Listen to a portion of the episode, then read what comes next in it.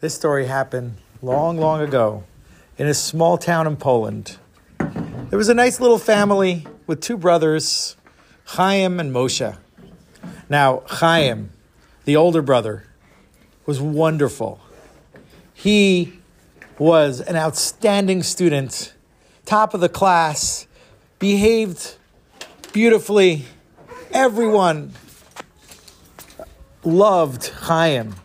Chaim, everyone said, would be somebody great one day. Teachers would be so excited when he would walk in the room because they knew that they had a student who would participate in the learning. But Moshe, his younger brother, was very different. He made trouble. He was somebody the teachers were frightened of. He always brought with him to school an extra bottle of crazy glue. Sometimes he would attach the teacher, he would put some crazy glue on the teacher's seat.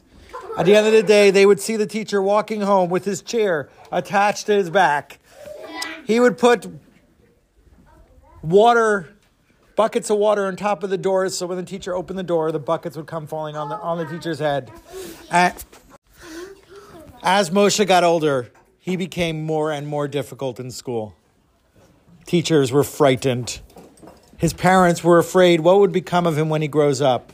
And he just couldn't help it. He said, I'm supposed to be bad. I'm not like my brother Chaim. Chaim's good. Everyone keeps telling me how I'm a disappointment to them. And I guess I will grow up to be a disappointment to them. I want to be a thief when I grow up. I want to be bad.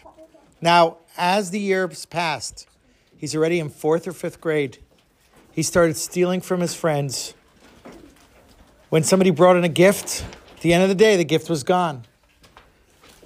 Hanukkah came around, and his parents said, you know, we're not going to be giving you a present this year unless you improve in school. You don't need our presents. You've been taking things away from everybody else already. And that got him really, really upset. He's like, Why am I not entitled to a present? And the first day of Hanukkah, this boy brought his gift. It was a really, really, really cool, exciting gift. It was a pen, and you press a button, and out comes a little blade, a little knife. So it looks like a pen, but it's also a knife. And he said, Wow, I want that. I want to be able to sneak knives into places. I can't believe my parents didn't buy that for me. So Moshe, at recess, went to the boy's backpack.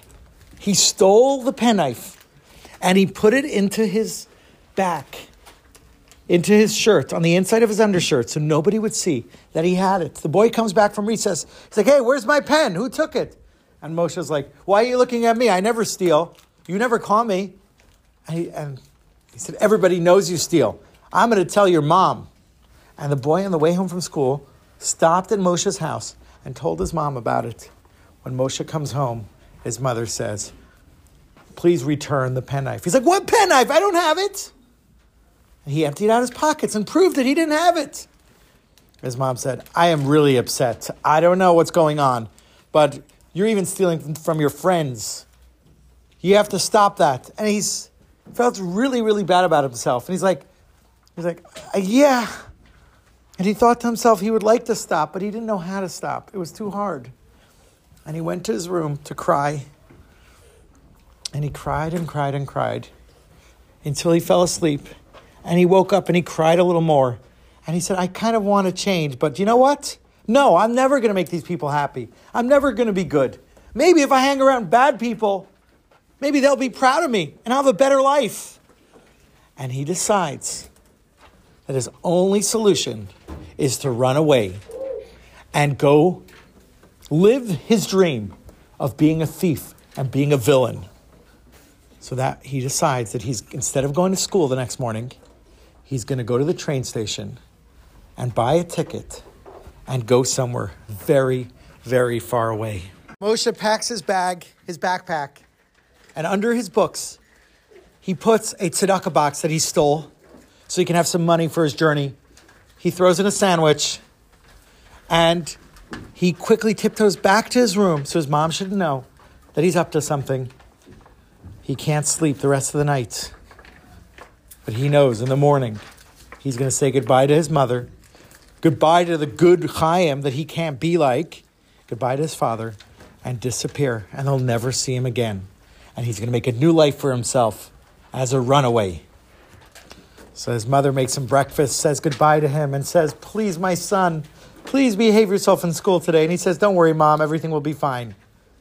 And he knew, or he thought, that that would be the last time he sees his mother ever again. She says goodbye. He starts walking to, towards school. And instead of going to school, he turns when he's far enough away from his mother and runs as quickly as he can, can to the train station. He goes to buy a ticket. He stands in line to buy a ticket. And the ticket seller says, uh, Excuse me, um, where do you want a ticket to? And he says, um, um, and he didn't even know where. He knew he wanted to go far away.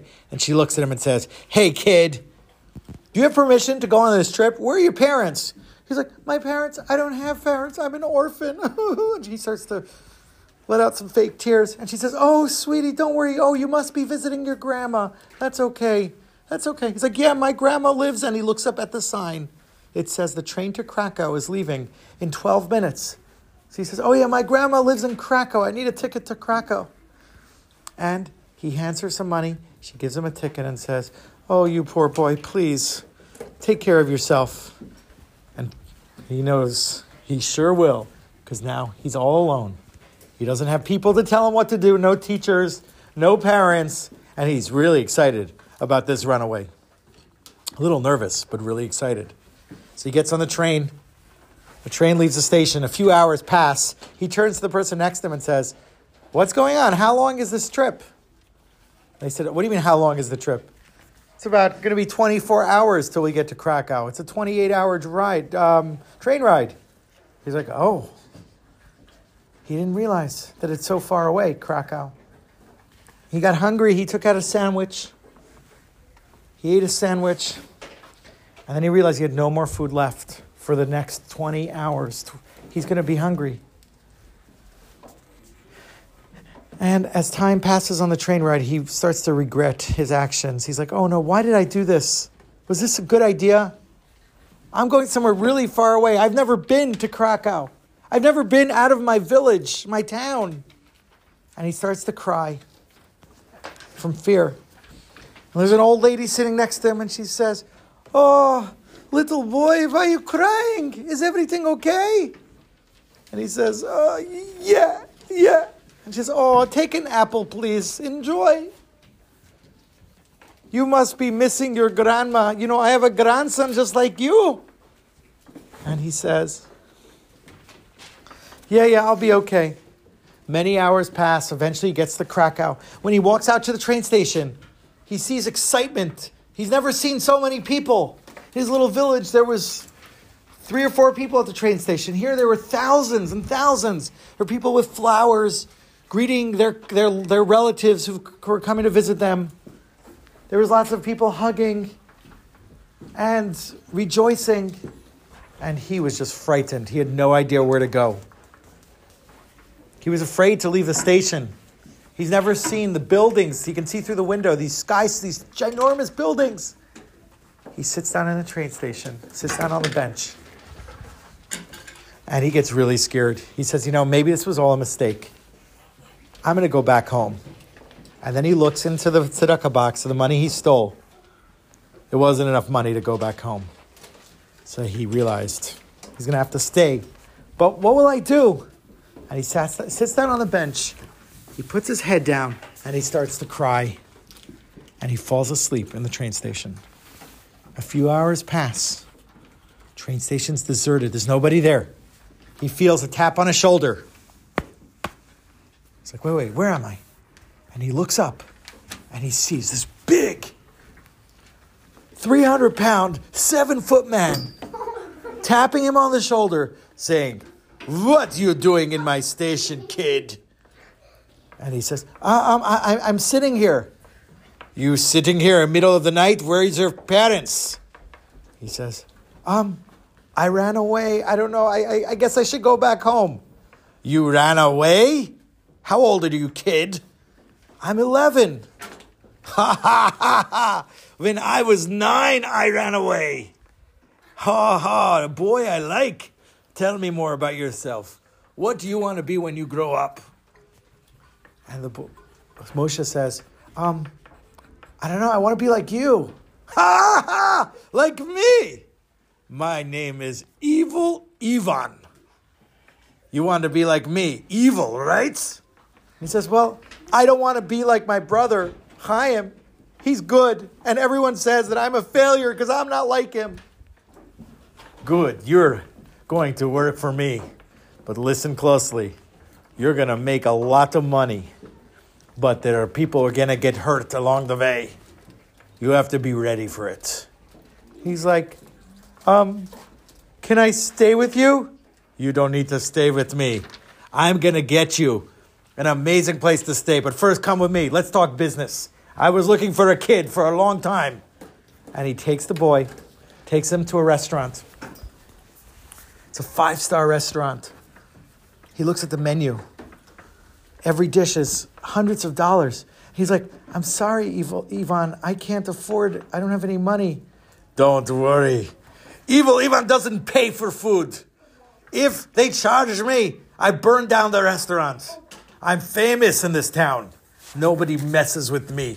Everything is free for me, and now it's going to be free for you, kid, because you're going to be my assistant. And now he wasn't sure. Moshe wasn't sure. Is this the right move? And he looks at the menu again and he says, Oh, this isn't kosher. I can't eat her. And, and evil Ivan says, What? You said this isn't kosher? Who cares? We eat what we want to eat. You know, I was Jewish too once upon a time. And he says, Okay, fine. I'm going to eat whatever you eat, Evil Ivan. You're my hero. And they order everything on the menu. And he's feeling pretty comfortable with Evil Ivan. He found a guy who could really help him out. Ivan says, Listen, you're going to make a million dollars before you're 12, but you have to be able to follow my plan. Are you ready to follow the plan? Moshe's like, Of course, yes. Tell me what's the plan. Okay, this is the plan. Tomorrow morning, you're going to go to the richest man in town's house. You're going to knock on the door and ask for a job. Now, of course, he might not want to give you a job. So you're going to say you're an orphan and you need a place to live. Tell them you clean bathrooms, toilets, stables, and anything he wants. And what you need to do is you need to get this rich man to like you and trust you. And maybe in a few months, he'll actually give you the keys to his mansion. Once you get those keys, you're going to be able to open up the doors for us in the middle of the night. We know that when he comes back from business trips, he has millions of dollars in his safe. But there's no way to get into his mansion because there's a fortress. The walls around them cannot be broken. The only way to get in is by you getting us the keys. You're going to open up the gate for us. We're going to go in and we're going to rob him. If we have to kill him, we'll kill him.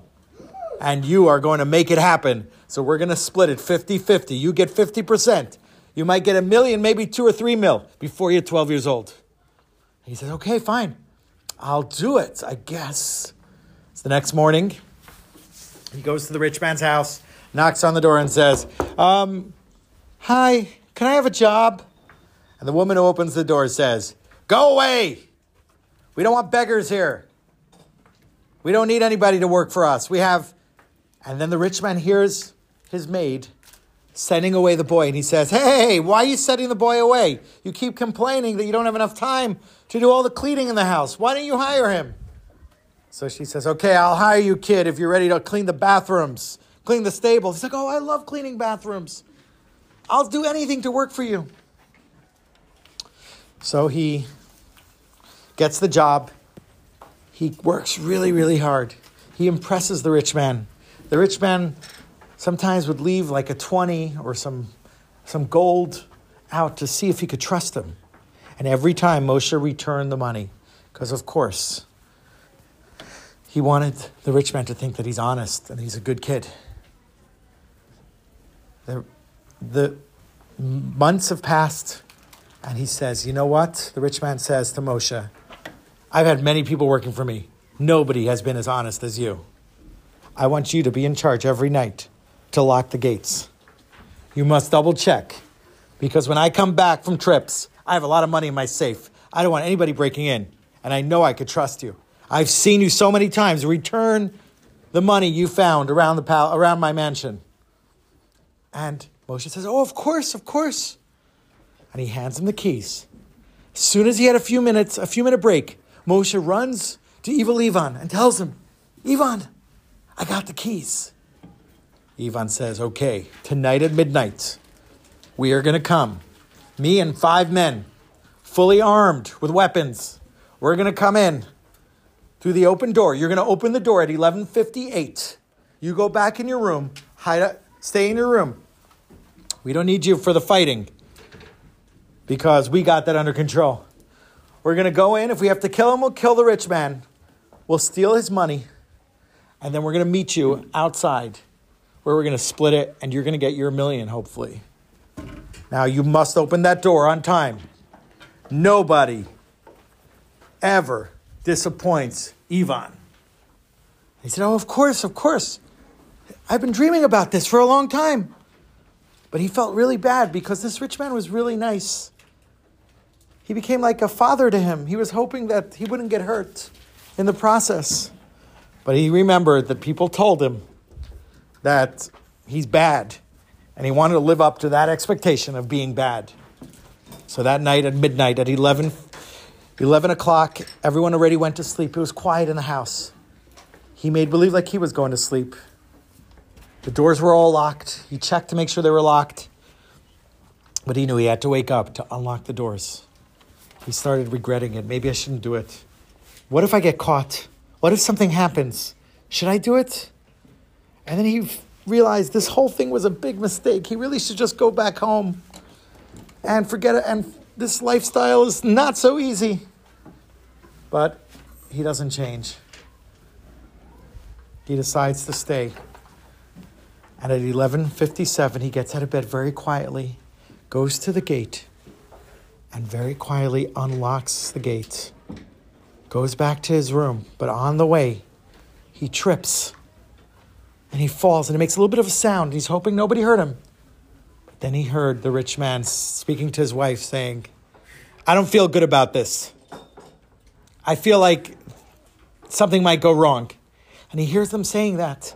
He wants to go back to the gate to tell them, don't come in. He's he might be he's not sleeping, but he's too scared. He's frightened. He doesn't he's shocked. He goes to his room, he covers himself under the covers. And he hears the rich man saying, Honey, I'm going to open up the safe and take out my weapon. I want to make sure, I want to have my gun ready in case somebody is breaking in. And the door they come through the gate. They walk in quietly. They kick in the bedroom door of the rich man. They don't realize that behind the door, on the side, he's standing there with a loaded gun. He shoots evil Ivan, kills him first, kills his men. There's some shooting from the men, but he, the rich man, manages to fight off all the invaders. They call the police. They're screaming all over the house. There's chaos. The servants, the maid, everyone's there. And Moshe was frightened. He was in bed, shivering, so scared of what will happen. Oh no. What if they can they find out that it was me who was involved? The police come and they say, they ask the rich man, who was totally shaken and frightened, How do you think these people got in? He said, I don't know, the, the, the lock isn't broken. But what I do know is I gave Moshe the key this morning. They barge into Moshe's room. He's hiding and shivering under his covers, frightened. And they see he has the keys in his hand. They arrest him. You are under arrest. And they throw him in jail. And he has a very long sentence. He spends many, many years in jail. Changes his name from Moshe to Maurice. And he, as far as he knows, he's going to be in jail for the rest of his life. One day, his jailmates tell him, You know what? We need to find a way to get out of this jail. Let's do a jailbreak. He's in jail for many years. And they said, There's nothing to lose. Let's try to break out. So the plan was as follows middle of the night, they're going to make believe like one of them is choking. Now, everyone else is going to make believe like they're sleeping. So the guards are going to think that it's safe to go into the cell. They're going to come in to try to save the, the one who was choking. And we're all going to then get up and jump the guards, take their weapons, take their outfits. We're going to dress up like, like the guards, go, go, go down the, the, the, the hallway, find more guards. They, they, won't be, they won't realize that we are the prisoners dressed up like guards. Capture those guards and keep going until we have enough, enough prisoner outfit, enough guard outfits that we can break out of the prison. Now they said, I, we think we think it should be you, Maurice, Moshe. You're going to be the one who's going to fall on the ground and make believe like you're choking. You're the youngest. They're not going to suspect you that you're planning something, some sort of escape. You're going to be the one to do it. He was really nervous because the last time he was involved, it didn't turn out so good. But things couldn't get worse. He was in jail already for 10 years. He'd be there for many more years. So he, that night, everyone made believe like they were sleeping. He started choking. The guards quickly opened the door and say, "Hey, Maurice, we want to help you." And the two guards were jumped, tied up. Clothing were taken off. They dressed up like the two of the guys dressed up like the guards. Took their weapons, went went down the hallway, clubbed, took their clubs, beat the two sleeping guards over the head. They were unconscious. Took their, and eventually they had enough outfits from guards and they were able to escape. And they went out right out the front door and they escaped into the woods.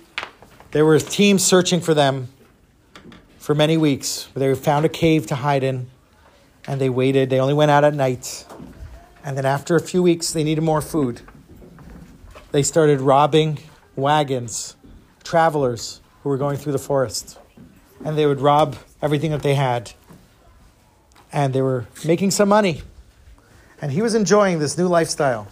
But the problem was, word spread that the roads were very dangerous, that there were robbers. So people started avoiding the roads near their cave. They had to find a new way to make money. So by this time, the search ended. Nobody was looking for them. So they dressed up like businessmen, like important businessmen. And they wore suits and ties. And they would go into the city during the day, into the fancy hotels and they would talk to the businessmen saying, Hey, um, I heard the roads are dangerous. What's your plan? And the rich men would say, the businessmen would say, Oh, yeah, those roads, we're so afraid of these robbers. We're going to take Route 22. That's the best route to go on. I'm actually going to be going at 2 a.m., and I don't even need a guard because I hide the money inside the wagon under the panels. And they would hear that and then be waiting at Route 22. They knew exactly who they needed to rob, they knew where the money was, and then they would rob these people that they spoke to in the hotels. And things were going pretty well. A few years passed. And one day, they're sitting in a hotel and they hear everybody talking about Did you hear? Did you hear? The Polish lottery.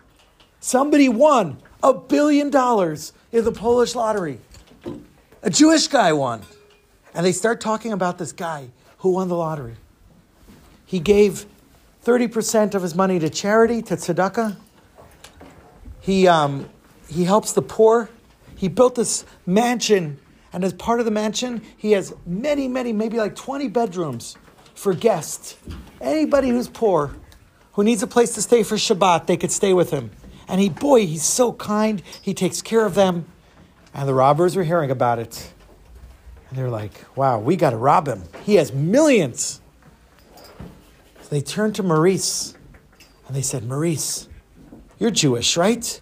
He's like, I guess so. Uh, it's been, uh, since I've been 11, I didn't really do anything that makes me Jew. I, I don't know anything about being Jewish other than I can read a little bit of Hebrew and wear a yarmulke. I said, okay, yeah, you're going to get yourself a kippah, a yarmulke. You're going to go be invited for Shabbat at this family, and we're going to be waiting for you. In the middle of the night, you're going to open up the window near your room so that we could come in through that window, come in with our weapons.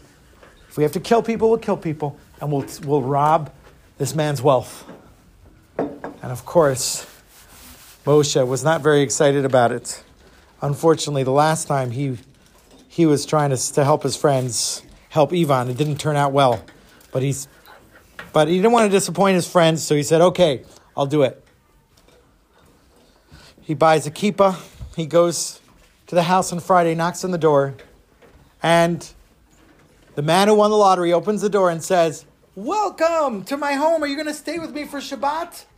And he's like, Oh, of course I will. Of course I will. And the man was so kind. He was doing everything he can to make Moshe feel comfortable. He said, Listen, if you want anything, if you need anything, come to the kitchen. I want to give you some food. We're going to start, uh, we're going to go to shul in about an hour. Here's your room. He gave him the nicest bedroom, the guest room. And Moshe felt terrible. He's like, oh no. Oh no, this guy's actually nice. And I, he might die tonight. Because of me. But he said, business is business. I'm a villain. I'm a thief. I got to do what I got to do. And it was time for candle lighting. And he saw this older woman must have been the mother of the guy who won the lottery, the rich man. She was lighting her Shabbat candles. And as she was lighting the candles, she was crying. Tears were dripping down her face. And he said, Oh, wow, I wonder if that's what my mother does every week. If she cries when she lights Shabbos candles, maybe she cries about me running away and not seeing me ever again. He went to shul. He forgot even how to, how to hold his siddur. He was holding it upside down. When somebody came up to him and said, um, "Hey, are you okay?" He's like, "Oh no, no, no. Uh, I don't have my glasses. I can barely see the letters. Uh, I guess. Oh yeah. I sometimes I do that. I hold it upside down because I can't. I have to say it by heart anyways. Oh, I didn't get caught. So after tefillah, after Mariv, he comes back home. They make kiddush, and he meets the family. He meets the sees the mother again, and she reminds him so much of his mother. And after Kiddush, the man sa- eh, says, his name was Chaim, he says, I am saying a in honor of my dear brother Moshe, who disappeared over 20 years ago. We miss him, we love him, and we want him back. And Moshe hears that. His heart falls, sinks. He's like, oh no, this is my family. This is my brother Chaim. This is his wife, his beautiful children. And look at me. I'm here to possibly cause their death tonight. I don't know what to do. What am I going to do about it? And he wants to tell them, I am your brother. I am Moshe. But he knows he can't because then his friends, they might take revenge on him. Who knows what they'll do? He's so scared. What should I do? What should I do? And as the meal progresses, they're serving the fish he can barely eat because he's so nervous. Chaim turns to his son and says, Hey, Moshe, stop staring at him. And he's like, whoa, whoa, whoa. He, he, wait, wait, does he, does he know who I am? And he realizes it's the boy's name. The boy's name is Moshe. He named his own son Moshe to remember his lost brother. And as the meal continues, they keep saying, Why don't you eat something? The food's delicious. He's too nervous to even take a bite. The meal is over. And his brother Chaim sits down to learn daf to learn the daf, and he's learning. And he tells Moshe, Come, join me. And he sits with him for a few minutes. And he wants to tell him, he really wants to tell him, I, I don't know what to do. You're about to die. It's something bad's going to happen to you. You have to, we have to stop. But he's too scared to say it. He's frozen. He goes to his bed, his room, looks at the clock. It's 11:30. In 30 minutes, they're going to come to the window. And he better open it for them because if not, they're going to They might kill him. But if he does, his own family is going to be killed. What should he do? And he's to- he, he's lying in bed, tossing and turning and shaking and shivering and hyperventilating and so scared. And every minute when he looks at the clock, it feels like it's an hour. And it's 11:58. And he's like, I have to open it for them or else they'll kill me. But then he says, But I can't. My family's more important. And it's 11:59. And he decides, I'm not opening it for them. I'm not going to let my family suffer because of me. I need to tell them. But he cannot, he's frozen in his bed. He can't leave. And then at 11:59 and 59 seconds, he hears footsteps coming from outside the window. But he says, I'm not opening it. I don't care. And then a big rock, ginormous rock, comes through the window. The glass shatters. And he hears his friend saying, You betrayed us, and you will pay for it. And then he feels a stab in his back and blood dripping down his back. And he screams on the top of his lungs, ah, hoping that his family will hear him. And he opens up his eyes and he looks around and he sees his mom and he sees his brother and he sees himself. He's only 10 years old, he's only 11 years old. And he realized he had a nightmare. He just woke up from a nightmare. And he's still 11 years old. And he didn't become a villain, didn't run away. His mother and his brother, that's his family. But he did realize this may have become my life. And if, if I didn't have this nightmare, and he feels for his back, and he feels a little bit of blood on his black, back. He's like, but I did, I have blood on my back. And he, then he feels the penknife that was in his shirt, in, in his, inside his, under his undershirt. And from all his tossing and turning and screaming in his nightmare, the button was pressed and it stabbed him in the back. And his mother said, You've been screaming for a very long time. You, we were all frightened. We tried waking you up, but you were deep in this nightmare. A doctor came to check him out. They said he needs to rest for a few days. And after all that rest, he got his energy back and he went back to school, a new kid. He stopped terrorizing the teachers, stopped stealing from his friends, and he said, I already know what would have happened to me if I would keep on that path. I want to be a good, a good kid and a good person. And everyone lived happily ever after, and he didn't have to live that nightmare in real life.